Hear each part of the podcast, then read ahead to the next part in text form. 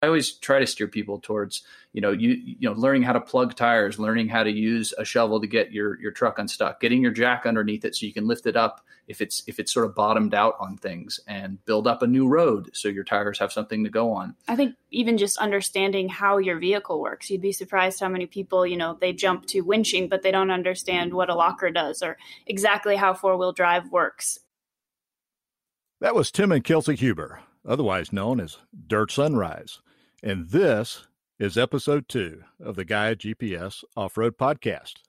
I'm Wade, your host. In this episode, we're talking with Tim and Kelsey about being prepared for whatever the trail throws at you. But first, just for our podcast listeners, check out this great deal from Trails Off Road. Whether your style of off roading is rock crawling, overlanding, or even soft roading, Trails Off Road has thousands of detailed trail guides for you. Their unique trail rating system helps you find the right level of difficulty for your adventure. From mild to wild, you can know before you go with Trails Off Road. And right now, Trails Off Road is offering a special discount for Gaia GPS Off Road podcast listeners. Just go to trailsoffroad.com slash podcast for this great deal. Remember, know before you go with Trails Off Road.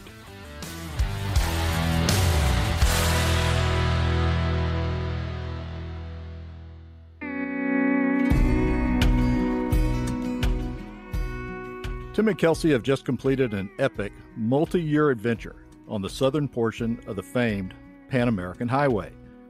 That's right, as far south as you can drive in the Americas, Tierra del Fuego. Tim and Kelsey know all about being prepared out on the trail. They often teach advanced off road driving skills at many of the off road and overland gatherings. Today, they're going to enlighten us about some of the challenges they face while traveling abroad ways to stay safe out on the trail no matter where you are, and how they got their name, Dirt Sunrise. Before we dive into this, there's one question I've always wanted to ask you two. How did the name Dirt Sunrise come about? Do you want the honest answer? well, yeah, you can give me both if you want. all, right, all right. Well, here's I'll give you the fake one first. We we kind of made it up after the fact, but but really, uh, it was one of those things that that when we were working normal office jobs and we'd head out to go exploring, camping, whatever method we were going out in the nature, it wasn't until that first sunrise that you really felt like the trip had started. That day when you left town was still stress, was still traffic on a freeway. And then when your feet are in the dirt and you wake up, that sunrise is when it's real. And so that that's really what I thought of it as. And it's also just because when you put those two words together, nobody else comes up. And so, you know, we, we went through all these different names and you were like, I like that, but oh yeah, but that also sounds like this or brings up that. And so it was just those two words together were unique. And then the more I kept thinking about it, I, mm-hmm. yeah, I just, that makes sense. Yeah, yeah, I just really liked it. And we want it to be simple. We're, we're pretty simple and we like being out in the dirt. That's kind of the one common denominator, but mm-hmm. we didn't want to focus in on any certain type of travel or fun. You guys just got back from completing the southern half of the Pan American Highway. That's an epic trip of a lifetime for most of us. Can you share some of the highlights from that trip with us? Uh, yeah, we uh, we basically decided after all these years of training, are we going to go and do it ourselves? We do a lot of camping, a lot of mountain biking, all this fun stuff, but we didn't do any big trips, and we were training these people to go out and do it. And so finally, we decided we need to do this. Uh, there's never going to be a right time. There's never going to be enough money saved where you feel confident or secure. So we decided a year out, saving big time, prepping the truck, and we're leaving. And so we quit our jobs, rented out our house, sold almost everything that we owned except for a storage unit that, that looked like stuff, looked like too much by the time we got home. But yeah. we tried to downsize as much as possible. And then we headed off into Mexico. And so we, we went down through Baja, uh, basically headed over into mainland Mexico, the rest of Central America, shipped over to, to Colombia and mm-hmm. continued down through South America, zigging and zagging from side to side over to Brazil, then back to Chile, and then back over to Argentina. Yeah, so, the goal was never to have uh, too much planning. Uh, just yeah. kind of go where we wanted to go and, and see what sounded interesting. And if we wanted to stay in a place longer, we would. So uh, we just, our goal was to wander. Yeah, I think we planned like two days out. And so we, we would go, I'd like to get over to this general area, or in a month and a half, family's going to fly into this town and we have to be there. And that seemed like, whoa, so much structure a month. You know? so we, but that was the goal was to just actually live as we would. If a local said there was a great waterfall, go to it. Um, we did kind of try to avoid the tourist spots, but there were so many we wanted to hit, like Machu Picchu, that we did a lot of those. But the goal was to do stuff and see things that we hadn't seen online, we hadn't seen a photo of. Just go down a road and see what was there. So it was a lot of a lot of driving down random roads and just trying to see what was there. And you know, it was hit and miss. You'd have the best campsite of the whole trip, and um, it was great because you felt like you discovered it. And then sometimes you turned around a lot and had a lot of dead ends. But that was that was the goal is to make it different mm-hmm. and unique. And uh, and in the end, we did make it down to the tip of South America. Yeah, and we made it down to Ushuaia and then out a little service road a little further than that, and uh, thought it was a, a, great idea with looking out at the at Antarctica to to uh, take off our clothes and jump in the water, and that was that was the wasn't really the end of the trip, but that was the furthest celebration point. of that was getting the celebration, there, yeah. yeah. And then we uh, turned around and headed north on the Carretera Austral, and uh, right about as we hit Uruguay and Brazil, we were considering going north and through Brazil because we absolutely loved the country and the mm-hmm. people. And that's when we started hearing rumors of this uh, coronavirus that it was apparently no one could some, get toilet paper. yeah, all of a sudden people said, "Bring home toilet paper if you're coming home." And I thought, "What on earth is going on?" Because we were pretty out of the loop, and uh, that's when we decided, all right, maybe it's best to head back and uh, and we we shipped the truck home and flew on back. Did you bring the toilet paper back with you? We didn't. we brought wine. Priorities here. When oh, well, that's in better. Argentina, yeah. when you're in Argentina and uh, you know a bottle of wine that's 13 15 20 dollars here is 2 or 3 dollars there, that's what you pack in the car. Yeah. I think that was a smart choice. Who needs toilet paper? How long was your trip? Uh, I think we spent on the road two, two and a half years. Yeah, yeah. So we we uh, we drove, you know, kind of before the trip started up into Canada, and cut the roof off our truck and epoxied on a pop top because that seemed like a good idea. and then we came back to Arizona, uh, quit our jobs after we kind of finished building the interior of the truck out, and then continued south uh, from Arizona. You said your truck. Your truck has a name, right? Ah, yeah, Goose. Goose. I remember seeing Kelsey's face when you guys were putting your pop top tent up there. I don't think I've ever seen anyone so anxious because when you make that first cut, there's no going back. It was a big deal. And it was January. So, you know, you read the instructions on the epoxy that we're putting the top on with, and it's like, you know, do it in this temperature and wait for this yeah, long. And we're like, we're doing none of these things. 73 degrees. yeah. We're in uh, Banff, Canmore, essentially, Canada. Uh, in January, and we're trying to do all this over a three day weekend. So I was we, still we drove... working, so I'm like taking conference calls in the car on the way there, like you know, trying to fit this road trip in and yep. we worked all night to put it on mm-hmm. and then in the morning after maybe an hour of trying to sleep which i didn't really sleep because i was anxious about the drive all the way back home and the weather and all of that so we got a jug of coffee and then we headed south smartest idea. no i think we, we often say i think that trip up there to put the top pop top on on a three day weekend uh, you know it was like 25 hours of driving each way and then we had 18 hours to cut the top and put it on and epoxy it and then leave uh, and the some of the interior too we put in. Um, I think that was more dangerous than the whole Pan American. Yeah, trip. I had never experienced the cold like that either. I mean, like windshield wiper fluid was freezing because we didn't realize. Oh, you can't just have regular windshield wiper yeah. fluid, and yeah, we, it was cold. A couple of really Southwesterners uh, where they don't belong. yeah, and you have another vehicle that makes me completely jealous. Tell us about Tonto. Uh, yeah. Tonto's great. Uh, we, you know, I'd always wanted an FJ40, and I kind of gave up because they've become these collector trucks, and they're all getting redone. And then a friend who's a sort of legendary Toyota mechanic goes, Tim, I think I found your truck. It's out in the desert, like 200 miles from Phoenix, and it's probably got something living in it. But it's a great truck. I rebuilt it like 15 years ago, and the guy really hasn't driven it, but it's sitting out in the desert in the sun. And he's like, "It is, look. it is rough. It's not pretty." So yeah. we were preparing ourselves for rough. Yeah, and, and so we, we, it, it is rough, but we got down there and uh, needed a jump start, and it just purred. And then we went for a little test drive out in this guy's ranch. I've still never met the the person who sold it to us. It was all over the phone, and he lives back east now. So this truck's just sitting out there, somewhat rotten away. And we drive up and down the dirt landing strip on his ranch, and there's little baby mice falling out of the dash as we're test driving it. And now I'm thinking, well, there's mice, or there's snakes in it too, you know. So uh, we evicted all the mice and put a lot of cleaning hours in. And uh, yeah, still to this day, it runs like a top. We rebuilt the axles ourselves and, and put a little nicer suspension on it. But essentially, it's that rusty old 76 FJ40. Just a little tractor. Yeah, it's a tractor. And, and then even during the trip, we'd fly home, we'd turn the key, and he would start. Amazing. Not even a jump start. He would just start up first time And we did that. That was two years in a row. Yeah. We came back, and I was just amazed. The little fella, like he's our buddy. buddy. the 40 is just classic. There's no other vehicle that looks like that. Now we all know that Land Cruisers don't get stuck easily. But what do a couple of knowledgeable and experienced overlanders like you guys carry as recovery gear whenever you're on a trip like the Pan American? When you don't really know what kind of situations you're going to be facing. Yeah, it was sort of tough to decide because we have a lot of the super technical gear to do the fancy stuff. If you're rock crawling or we're teaching a class somewhere here in the States, you bring a lot of toys because you're trying to show what you can do in the most extreme sort of scenario. But on the trip, it's your home and you're very far from home. So we, we didn't plan to go as gnarly on the trails we were going to do, but you still got to bring some gear. So we we had all the winching gear. We had one pulley block. Actually, we had two, I think. Yeah. And we finally gave one away to someone, but because two was a bit excessive to carry. But we had one one block. You know, our shovel was definitely the number one most used item uh, for whatever reason. Little a little bit stuck, helping somebody else out. We we did bring a flat strap as well. Just I'd say our number one thing we did in recovery sense is tow. Uh, like little commuter cars that were stuck in the mud in the jungles of Central America, in the sand in Paracas, the big yeah. sand dunes where they raced the car in South America you'd see people in the most inappropriate car in the middle of nowhere, but they were getting it done, right? And so we often were towing people out. Um, we had to tow a couple of big commercial trucks out, and so you know that was our that was our main recovery gear. We did have MAXTRAX with us as well, and we used it mostly for friends, you know, who were in a two wheel drive van. That was the easiest solution.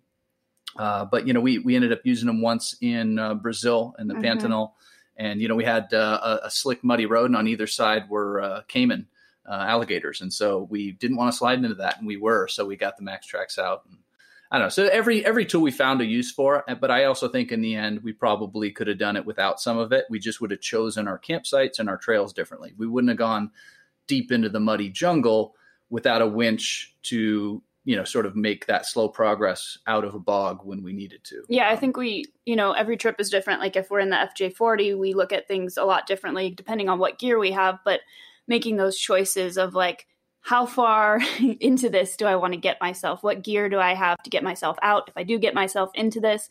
And so, depending on what we have with us, we kind of make those calls of how far do we want to go? How stuck do we want to get if we do get stuck? Uh, because do we have the tools to get ourselves out? Yep. From the videos I've seen on your YouTube channel, nicely done, by the way, you guys got off the beaten path quite a bit exploring some amazing campsites on beaches and then some rivers and via some fairly challenging trails. Did you ever get seriously stuck along the way?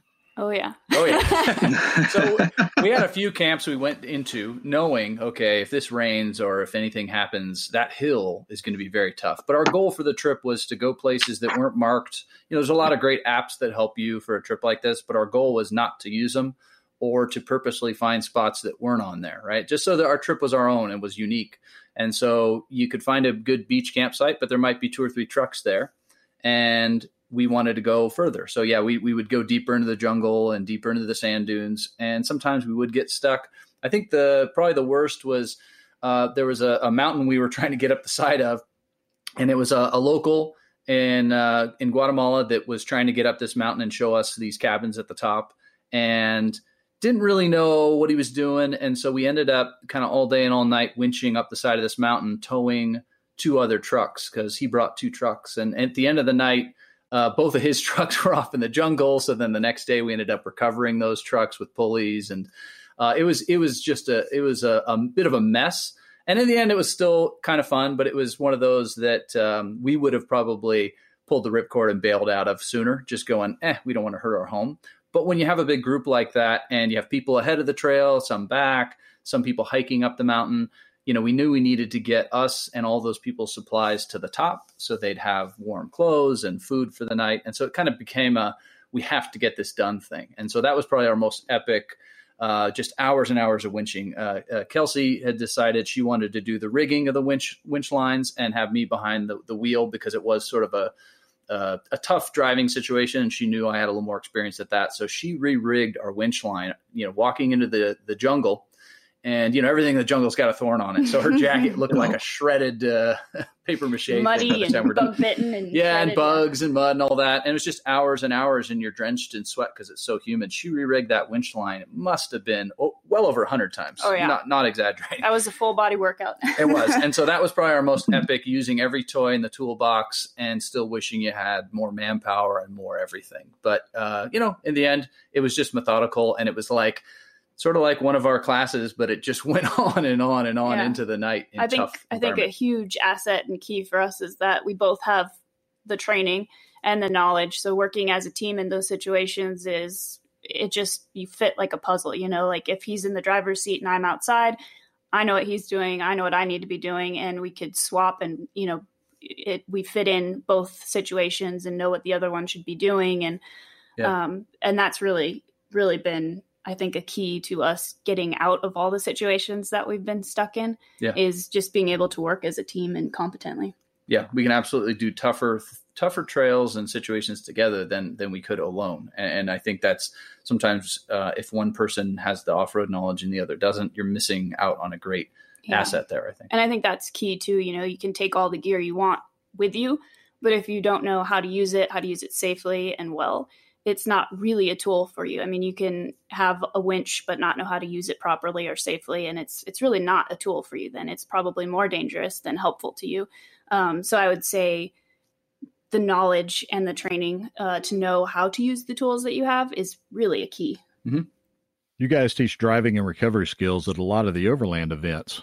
At some of your venues, you even build driving courses with all kinds of obstacles to go along with your instructional sessions so folks can get a real hands on feel on how their vehicle handles in different situations. That has to be a lot of fun. It It is. is. Yeah, it's Yeah. really cool. It's fun to meet people, and uh, we've had people that have taken our classes and learned all about this from n- knowing nothing, and they've gone on their you know trips and Some, It's some of really which we've run into while we are traveling. You know, we're down in South America, and a person that I taught, he's from Poland but lives in Canada, and we ran into him uh, traveling in South America, and he had taken a class probably four or five years ago, and then was out doing it. And it was so cool to see that person go from I have no, I've never been off road, I've never put anything in a four wheel drive, and they're taking a class on driving, winching, self recovery, and to And have now the confidence to we're having a beer, you know, down in uh, I think it was what maybe we first ran into him in Chile or in Argentina, yeah, and you're like, hey, here we are, you're doing it, we're actually doing it, this is great. So yeah, the teaching classes has been cool. It's one of those things that I think it was like 2008. Uh, I sort of got roped into it by a friend named Graham Jackson, who is one of the guys that started 7P, which is a training organization, and then started teaching when the first Overland Expo happened, and just kept doing it from there. And then uh, the Overland rallies and I all these different events. And another friend has a military training company where we get to teach special operations, and it's it's really a lot of fun uh, to be able to show people something you're passionate about and help them go out and do it themselves. Tim, Kelsey, you guys have great stories. But we're going to stop for just a moment and tell our listeners about a super discount from Gaia GPS just for our off road podcast listeners. With Gaia GPS, you can download huge portions of maps to use offline. No more trying to download tiny sections of your trail. Our flagship map, Gaia Topo, has been optimized for tiny and fast downloads. You can quickly download an entire national park or even your whole state in one big map to use offline. Gaia GPS does it all. And right now, podcast listeners can get a special discount on Gaia GPS. Get 20% off for a total yearly price of just $32. Head on over to GaiaGPS.com slash offroad podcast.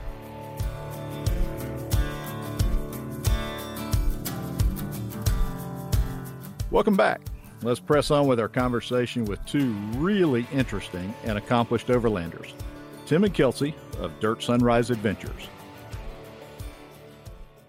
So, for someone just starting out overlanding or off roading, what should they prioritize when it comes to learning skills or acquiring gear for hopefully not getting them, themselves in a sticky situation? I think a little bit of gear goes a long way. I think that the skills and the knowledge are really where you want to focus your your efforts.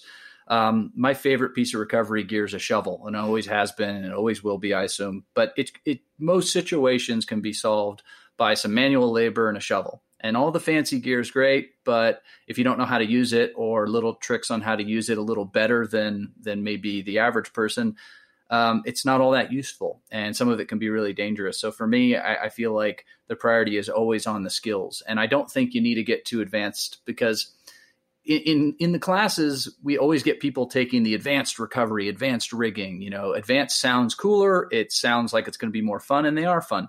But we're doing scenarios that if you got yourself into you know things have gone sideways 10 steps before you're rolling back onto their tires two different trucks or something like that right?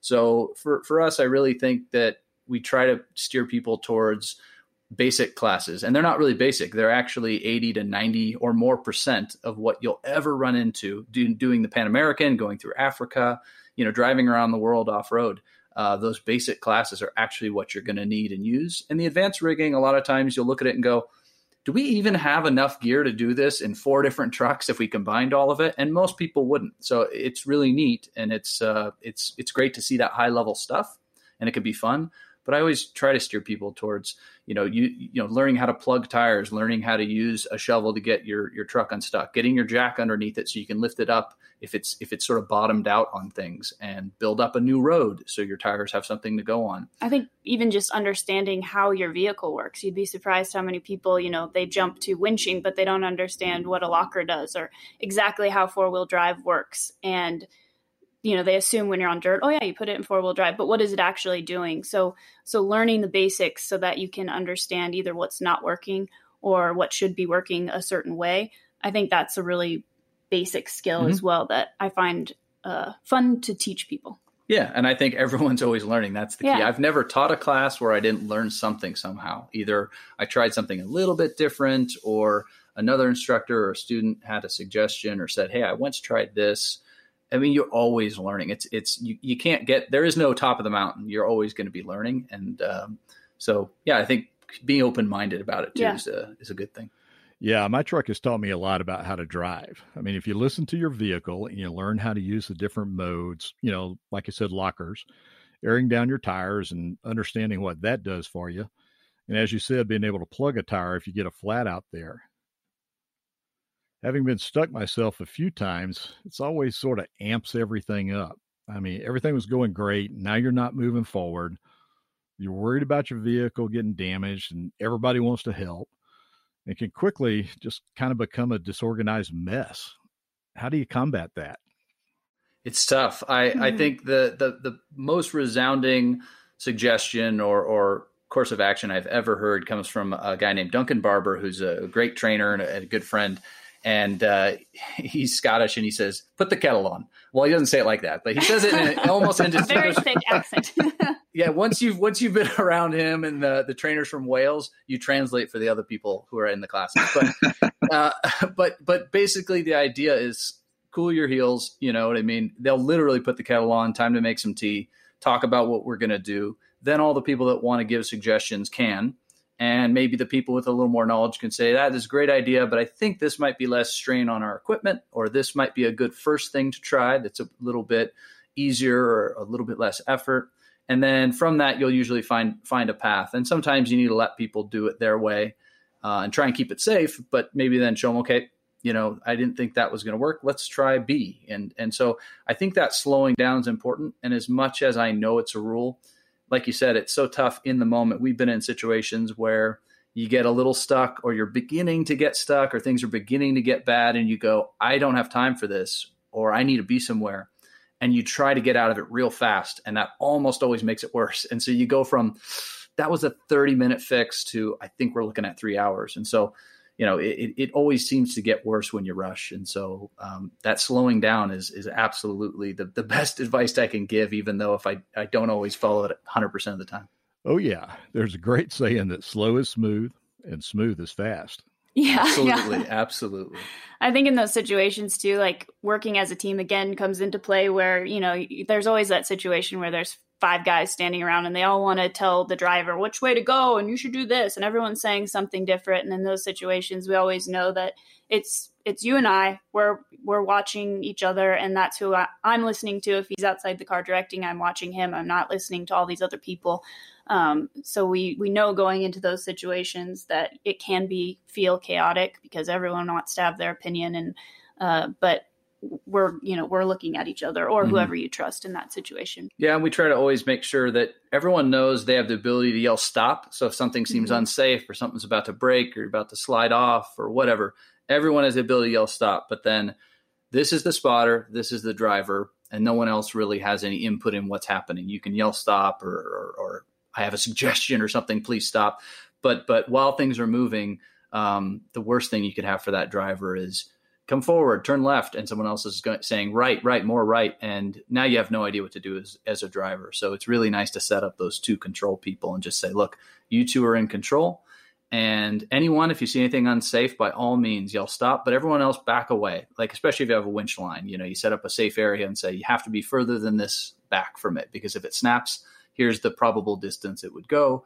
Or if there's no winch involved, you still get everyone back. But you know, we'll use bystanders sometimes and say, "Hey, could you squat down and just watch? I'm worried I'm going to hit this rock on the gas tank or the skid plate." And you know, my spotter and I don't have enough eyes to be looking down there. So could you just look at that, yell stop if it looks like we're going to hit? And that person now has a task and is helping and is genuinely helping you, but they're not also getting in the way. They're they're just there for that one sort of task. Mm-hmm. And we always make sure too that you know anyone can yell stop. Are you talking about the? You gonna say the ripcord no, for either no, of us no, as a as a as a couple? This is I don't know if this is where she was going, but we both have the ability to say no. So yeah. like, and we've done this before when we were first dating. You know, I'm the off roader guy, so we'd go into this canyon. There was one in backcountry in Utah. We're on a trail that didn't have any tire tracks, so we were very alone, and we knew that no one's no one's coming down this trail to help us and we went down into this wash and kelsey at the top of it goes i don't think this is a good idea. Do you think we can really do that? And you know we're dating so i was like of course we can do this.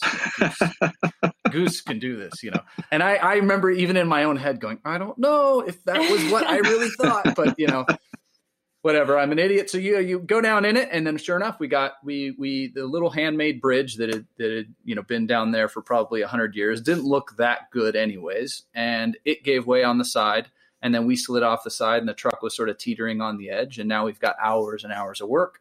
The clouds are in the sky and if it starts raining we're in a wash right? In uh, rural middle of nowhere at least i don't know three or four hours of driving from pavement utah. And it was just oh it was a calamity of errors like you said. It was the time to slow down and think about it or let her pull the ripcord. So from that instance on we got out of it, it took us hours. Was exhausting. But once we got out of that, it was like, okay, forever, we both have that ability to pull the ripcord. If one of us is uncomfortable with something, and it could be something as simple as walking through a market in in some country that we're in, and somebody, we one of us feels like someone's following us, or maybe has a bad feeling and says, "I'm pulling the ripcord." Like, let's go to the truck. And we don't use that often because you want the other person to believe you and and and and do do stop doing what you're doing when they ask. And so we do that for off roading. We do that for any situation where use it sparingly, but both of you have the ability to say, no, I don't want to do that hill climb, or no, that side hill is too tippy. And then at least that prompts a conversation. So if I know we're going to be within a percentage, I can plead my case, but at least we both have the ability. So neither one of us feels like they're not in control and they're just along for the ride. Yeah. I think oftentimes, especially if it's a, a couple going and generally the, the woman will have less experience off road and, and relies on her partner to make those decisions like that and doesn't have the knowledge to go, yeah, no, this isn't a good idea, or uh, feels trapped, I guess. You know, if you don't know how to drive out of there, if you don't know how to use the recovery gear, you you start start to feel like you're a prisoner Anxious, this. Sure, yeah, too. and mm-hmm. and so I realize as I teach some of these women's classes, which I really enjoy, but that just having that knowledge, even if you're not the one maybe who likes to drive, Tim likes to drive a lot more than I do. So he drives most of the time, but we're we're interchangeable. We have that knowledge. So if something were to happen to him, I feel completely confident that I can take over and take care of this. And I think that's a huge thing that I see um, a gap in knowledge and uh, in generally the women, but you know the mm-hmm. person mm-hmm. who's maybe less interested in what you're doing. But I think it's still important to have that knowledge. Definitely when out with a group like that, if I'm the one that, you know, organized the trip, I want to make sure that there are other people that know exactly what we're going to be doing. So if I go down, you know, they can take over and get me out and, you know, keep everybody else safe and okay. So what's been in your guys' expansive experience off-roading the most difficult recovery situation that you've been in? Hmm, probably that long day. Yeah, I think during the last couple of years, it was probably that long day. We did have one where we actually were visiting home, and uh, we went up to teach at the Overland rallies, and we got right about halfway into the Whipsaw Trail, which is not a super hard trail, but when you have a let's see, I don't know how, what it weighs. Let's just say very heavy Land Rover Discovery with a diesel engine that's now a brick. And uh, the engine, uh, I think it was the timing belt on it that went. And so it, it cannot help in any way. There is no power steering, there is no power brakes. And so you essentially have this brick that somebody needs to manhandle, and you need a winch and tow it out of there. And you're right in the middle of the trail. So we had to make our decision on which way to go. We put the kettle on. You know, we all sat around thankfully it was like six instructors. So we had um, people from 7P, we had former Camel Trophy guys, we had uh, Overlanding BC, a training company that's up in Canada. All these people there. And so what was funny is we had all this great knowledge, but we also had a lot of strong opinions. We're like, okay, so we're all sure that we're right, but none of us agree on how to get this out of here. And so we just had to figure it out. You know, we tried one way at first. Okay, we could winch up all the hills, but that's kind of slow. Let's do two two trucks um, tied together, towing the third, you know, dead truck, and then on the really rough hills or more rock crawling, you know, scenarios, we'll put those trucks at the top of the hill and we'll winch it up, and we'll use a pulley if there's trees in the way. So we kind of did a combination of all of the above, and it was a long two days. So it was it was going to be a three day trip on the trail you know relaxing and hanging out but it turned into you know uh, a half day of, of of easy wheeling and cruising along and then a couple days of everyone working together. But it ends up being fun once you realize we actually are going to get this out of here. We do have the skills um, everyone's working together and you feel like you've accomplished something as a team which is it's a good feeling i felt like i was driving i was in the lead car and i felt like i was driving a semi truck you know yeah. taking the corners as wide as i could and all of that to try and get the other two trucks to have room yeah with everything tied together of course you know if that middle truck is out of, a, of out of the sort of the shape of a line the tow straps will pull it back together. So with Kelsey in the front vehicle, the dead vehicle, the third, and then you had a secondary towing vehicle in the middle if any, if any three of those didn't weren't on the line, it would snap that center truck into a line. So you know it was it was interesting and very difficult to try and always keep things correct where there wasn't danger. You're not going to then you know hurt or flip another vehicle while you're doing it. So it was it was exciting and sort of fun only because we had all these people and all the skills to get it through. Uh, but that was definitely a long couple of days. Yeah, yeah. I was driving the uh, the dead vehicle for a while, and you know you're you're basically doing deadlifts on the brake pedal. You know, I, mm. I hmm. wasn't sure if I bent uh, Jim's steering wheel on his Discovery because you're trying to push so hard on the brake and and not hit the tow vehicle in front of you. So yeah. that was an exciting one that definitely uh, was was actually fun. I wouldn't choose to do it in the time of year where there's a thousand giant mosquitoes uh, in in British Columbia, but other than that, anytime. Yeah. You know, it isn't always about getting stuck in the mud or high centered on rocks. I mean, my wife and I were in the Canyonlands, the Dollhouse area, and you know, that's at the end of a pretty rough and rocky trail, obviously very remote. And if you get stuck back there, I mean, there's only one outfit that'll even come out and get you, and that starts at about eight thousand dollars for them to pull you out of there. So you never know what's going to happen whenever you go out there.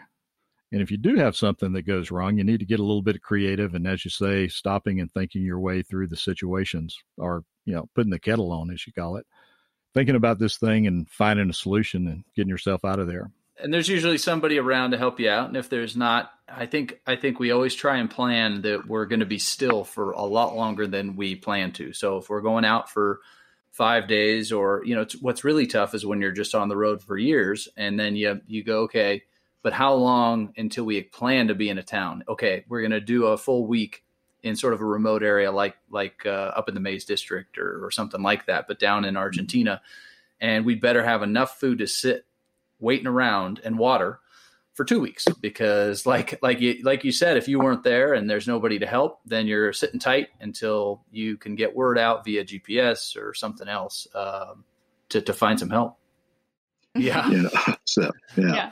Well, in these days, you know, it's it's so nice that we have this technology. Uh, it's both nice and maybe somewhat frustrating that there's so much cell signal. It's harder to get away. You have to have the self discipline to shut your own phone off for yourself. But it's really nice with the, the the the cell phone boosters, signal boosters, and the GPS that can actually send specific messages, so you can say to people, you know, I'm I need medical help immediately. This is an emergency, or no, I just need a fan belt you know here's the part number I've, i can read it off to you or here's the year model make or here's my vin send that to a friend and say any auto parts store. Because that that ability to ask for help but even more so specific help i think you know like you said you always want to be able to self recover get yourself out but it is really nice to know that sort of at that last line of communications after you've tried cell you've tried ham radios whatever you've got at your uh, disposal you've you've waited maybe for somebody to come along the road uh, that ability to reach out via satellite mm-hmm. pretty reliably and get some sort of specific help is is amazing. And so to me these layers uh, are really important to feeling like you can go out and do all these things. You don't need all the gear in the store but having a okay if this doesn't work what would i do? And having something there next okay if that doesn't work what would i do? And just go down the list to something fairly definitive for us like uh, the gps messengers are really nice because at the end of the day you go okay that's our end all be all. You know we got the water the food the mm-hmm. knowledge the, the skills we prepped the truck we've done all the things. Not so much you know we spent our money on reliability not so much on looks or off-road capability. You know at the at the very end at least we have that. That's our final um, you know safety yeah. safety pin. Yeah yeah so let's talk a little bit about gear. So we said early on that a shovel is a really good idea and especially where i live here in the southwest. A lot of times that'll get you out of most of the situations. What's your thought about winches? You know we because we travel solo we like winches. I have friends who do not like them wouldn't put it on their truck don't need the weight. Because let's be honest if you're if you're not off-roading a lot and it depends on the type of off-roading too. Mostly you've just got yourself a 100 or 200 pound depending with all the accessories boat anchor that you're going to haul around giving you worse miles per gallon on a heavier truck you know and it's very expensive. For us on the trip there were so many times that we were stuck in the mud in the jungle or we were down a road and we had to get back up. It was like a dead end road but we found a good camp down there uh, some of these we took because we knew we had the winch, but we yeah. winched quite a bit. Um, I would say there was a few miles of the trip by the time it was all said and done that were done on the winch. So for us, mm. we do like it. It's a pretty reliable, pretty pretty good thing to have. I think um, most situations we it would take a lot a lot longer uh, yeah. without a winch, but most of them we we're still have, doable. We're yeah, we still could have done them, but like Tim said, we chose you know maybe to do something a little bit uh, less smart because we had that tool at our hands. But I wouldn't say less, smart. maybe slightly risk, riskier, yeah. a little bit more remote, right. you know. But that was that was yeah. for us one of the the best parts of the trip is you know seeing seeing the pyramids of Tikal, you know, is great with all the tourists and the tour buses, and then going a day or two deeper into the jungle where the ruins don't even have names. I'm sure they have some sort of name an archaeologist given them, but they're just out there and you can go see ones that have been untouched completely or ones that have just been cleared off, but you know, no one has really done anything else to.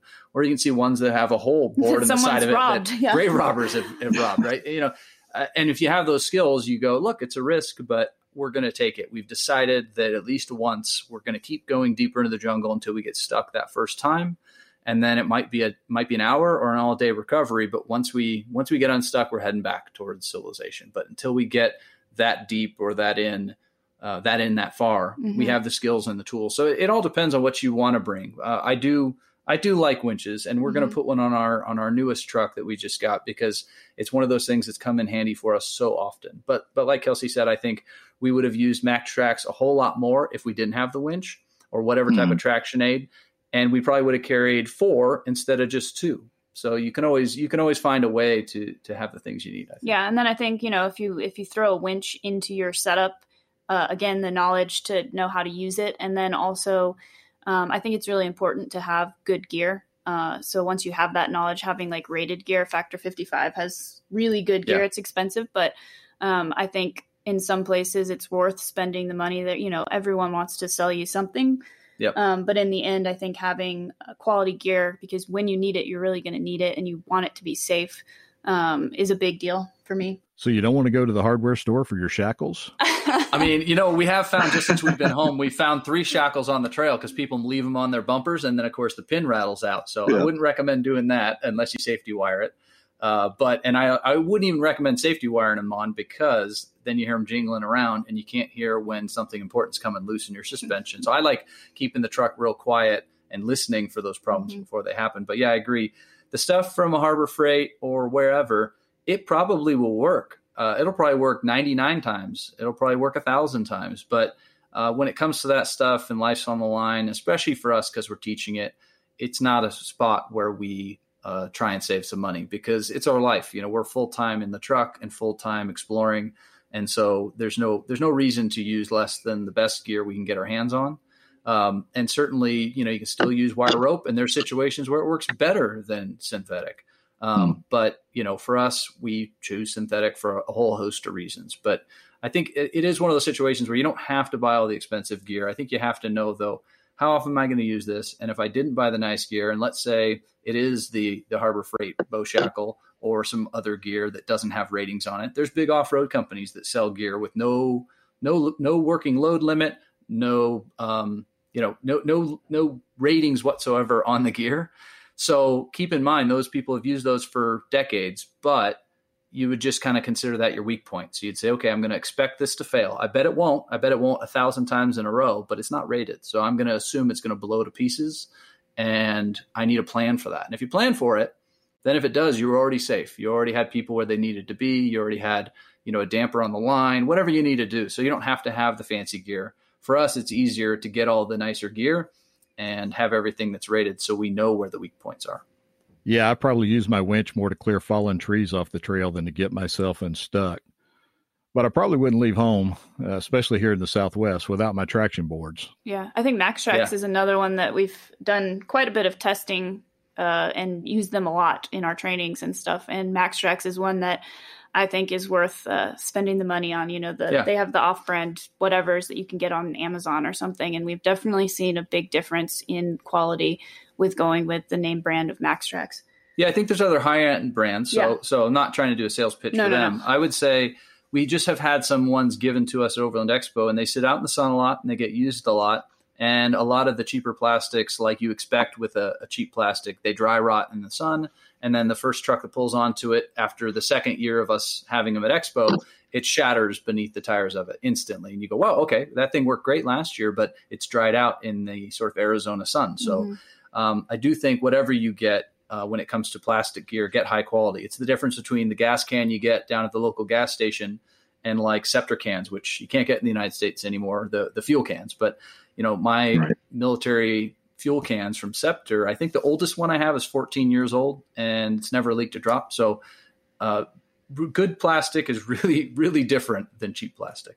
And then I'd say like uh, another key tool that we carry with us is a way to air down and then if you're airing down a way to air up but you yep. know that's that's one that we use quite often for mm-hmm. comfort for you know getting out of uh, sticky situations uh, would be one that I would recommend, and then probably a tire repair kit is another really really helpful. Yeah, one. not exactly t- a recovery gear, but that, yeah. that tire plug kit. Um, we teach a class where you suture the sidewall and you pull it off the bead, and it's all very cool and uh, interesting. But in reality, mm-hmm. uh, almost almost everything I've ever had go wrong with tires could be plugged, even if it ends up being five or six plugs stacked on top of each other, uh, which wouldn't be safe for highway use of any kind. But you know, holds enough air in to get you 10 miles down the road, and then you put a little more air in, and then 10 more miles and a little more air. So, um, yeah, I think a tire plug kit is one of those things that if I were to literally fly into a truck somewhere, yeah. rental, let's say something like that, you know, you have a shovel, maybe a traction board, set of traction boards, a tire plug kit, and one of those little uh, lithium jump starts, you know. So so if the battery does go, you have some way to get it started again. So you hinted a bit earlier that there's maybe a new vehicle in your future. Oh uh, yeah. so uh, you know, I will say since about 2011, Kelsey found that uh, in my Google photo account, I'd already been saving photos that far back. For me, I really do like the 80 series. I don't think it's, you know, measurably, it's still a 30 year old truck and so you have to deal with that. But if you're up for dealing with older trucks, I really do like that setup, that chassis. I feel like it's very overbuilt, and I know it. So it's kind of a, you know, you go with what you know. If you've had CJ sevens your whole life, it's going to be really hard to go and get a brand new Jeep JL, right? Because you know the other ones so well. That's going to help you out in situations. So I know the 80 series. So I've always dreamt of having a box on the back of an 80 series, so you have a little, little, little bit more living space. Yeah Mm-hmm. and a pop top, so you have a bed up top. And uh, so finally, after looking for something like that for almost a decade, yeah, we found ourselves a, a 80 series diesel uh, German German spec uh, manual transmission. Uh, 80 series from 1990 with a composite box on the back. So we have all the space now to live in it and, you know, all the conveniences now that we never had in Goose and it weighs less than our old truck. So it's kind of the perfect setup for and us. And its name is Dusty Bottoms. Yep. If you've from... ever seen Three Amigos, you'll know you'll get the reference. yeah. And with a diesel truck, you know what we mean. It's always dusty yeah. because you have you, yeah. you, have a constant oiling system that's coating the underside of the truck with oil. Not really. It doesn't doesn't even really leak anymore, but uh, you always find a couple little things here and there. But yeah, so that's the new truck. It's uh, built by Maltec in Germany, and it's one of these trucks that we absolutely could never afford new. So I'd been hunting for a used one um, for all this time, and we'd missed a couple by like a week here and there. We were going to fly to Germany once. We were going to when we were in Argentina. There was one in Uruguay, uh, and we just never worked out. And then next thing you know, we're we're home here in the United States, uh, saving up to leave for the next leg of the trip, and we find one in Austin, Texas. So we road tripped out and picked it up. That's awesome. So, what's next for Dirt Sunrise?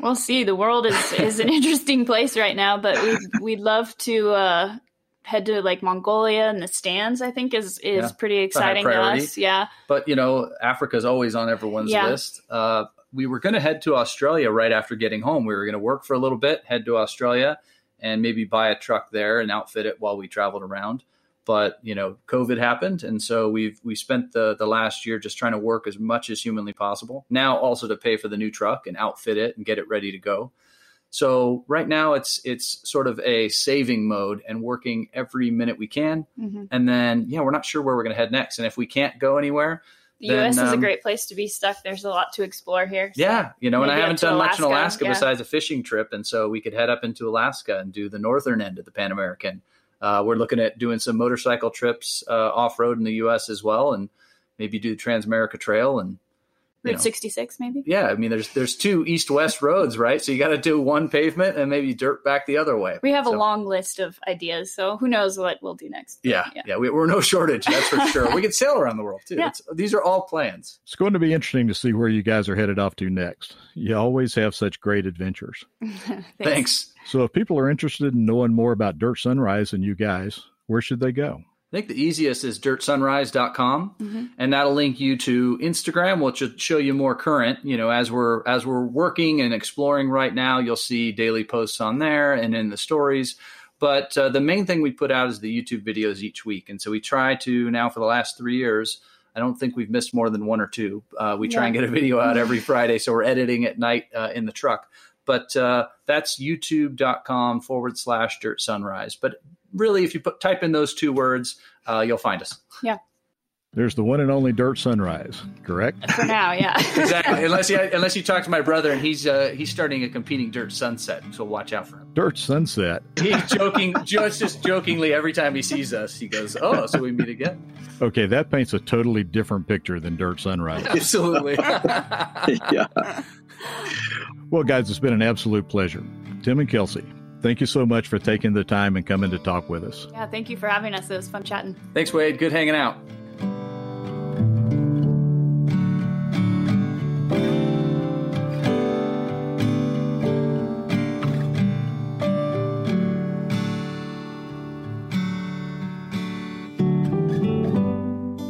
Thanks, Tim and Kelsey, for joining us. We're definitely going to be watching to see what epic adventure you take on next. You can check out their amazing Pan American trip on their YouTube channel, Dirt Sunrise Adventures. You can also follow them at Dirt Sunrise on Instagram. While you're doing that, look for our new Instagram channel, Gaia GPS Off Road, and then stop by Apple Podcasts and subscribe to our show. Maybe even give us a five star review as well. We'd appreciate it. It keeps us going, and we take your comments to heart. Thanks for listening in. This is Wade. See you next time.